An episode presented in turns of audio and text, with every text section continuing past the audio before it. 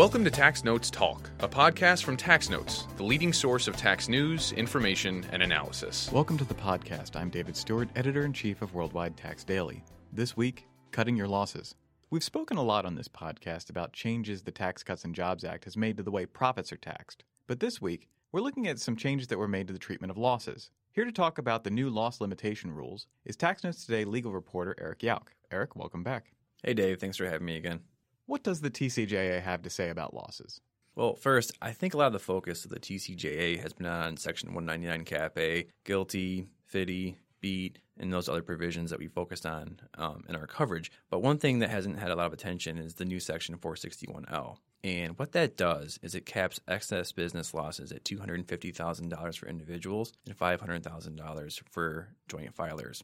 Also, for net operating losses, or NOLs, under the TCJA, they can no longer be carried back, and the ones that are carried forward are capped at 80%. So there were some changes there that really haven't had a lot of coverage. So, how does this uh, Section 461L limitation work?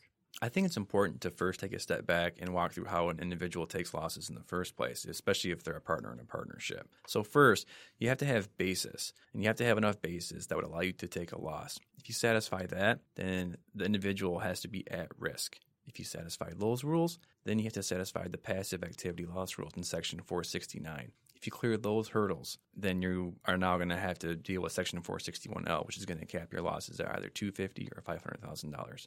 Well, it seems pretty straightforward, but I take it the law isn't entirely clear. That's correct, Dave. There are a lot of uncertainties. For example, if you're capped at $500,000 and your losses, say, a million dollars, people know now that you have to treat that as an NOL going forward, but people are unclear as to whether you have to retest every year to see if you meet your $500,000 limit. I think it's best if we use an example to show the complexity. One thing taxpayers want answers on is how to apply the actual limit. So, say you have $1 million of excess business losses in one tax year and only $500,000 is allowed, what happens to the other $500,000? For instance, if after satisfying the basis, at risk, and passive activity loss rules, the owner of a startup has a $2.7 million loss for tax year 2018, as a joint filer, he could deduct $500,000 and carry forward 2.2 million into tax year 2019 as an NOL. However, some practitioners have wondered whether an NOL is a business loss. That would mean the Section 461L cap in the 2019 tax year in that example would include the 2.2 million the joint filer carried over from his last year, so only $500,000 could be offset in 2019, with 1.7 million then rolling forward.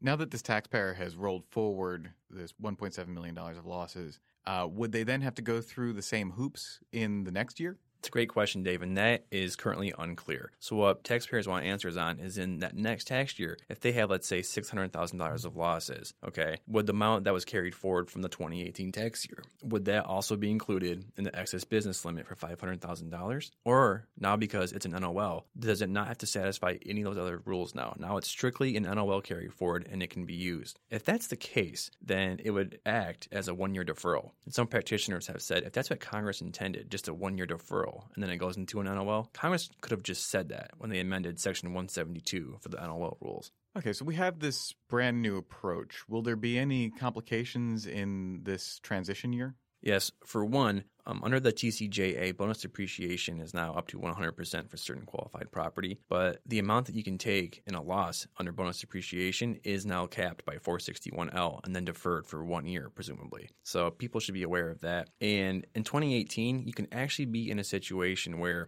you have a loss that you've historically maybe claimed against other income and got the benefit of that in prior year tax returns. You're not going to get that benefit of that in the current tax year because it becomes an excess loss and leaves you with a larger 2018 tax liability. So, for planning purposes, people should probably brace for a rough year. So, I guess the other inevitability of life is, of course, death. Uh, what happens under these rules when the taxpayer dies? That's currently unclear, and taxpayers have asked that at conferences and in phone calls recently. Uh, what they want to know is what happens to the excess business loss carry forward.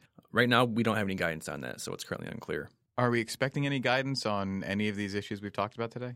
We're not sure if guidance will be released on this anytime soon, but the IRS recently released a draft form of how to apply 461L, which was helpful, but what it didn't answer is the main question as to whether the losses have to be retested every year. Well, this is definitely going to be an issue to keep an eye on. Uh, Eric, thank you for being here. Thanks for having me, Dave.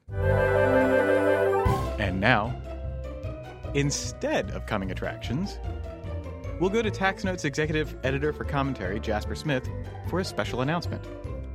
Well, this week, we're excited to announce the launch of our annual student writing competition, now the Christopher E. Bergin Award for Excellence in Writing. As always, this award recognizes superior student writing in tax law and policy, and the winning paper will be published in Tax Notes. For more information and full eligibility guidelines, please visit taxnotes.com backslash contest. Thanks, Jasper. That's it for this week. You can follow me on Twitter at TaxStew, that's S T E W. If you have any comments, questions, or suggestions for a future episode, you can email us at podcast at taxanalyst.org.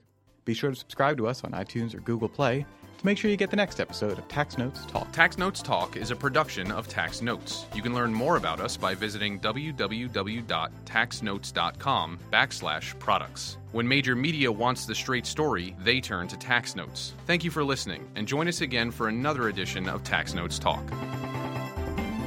Tax Analyst Inc. does not provide tax advice or tax preparation services. Nothing in the podcast constitutes legal, accounting, or tax advice. A full disclaimer is included in the transcript.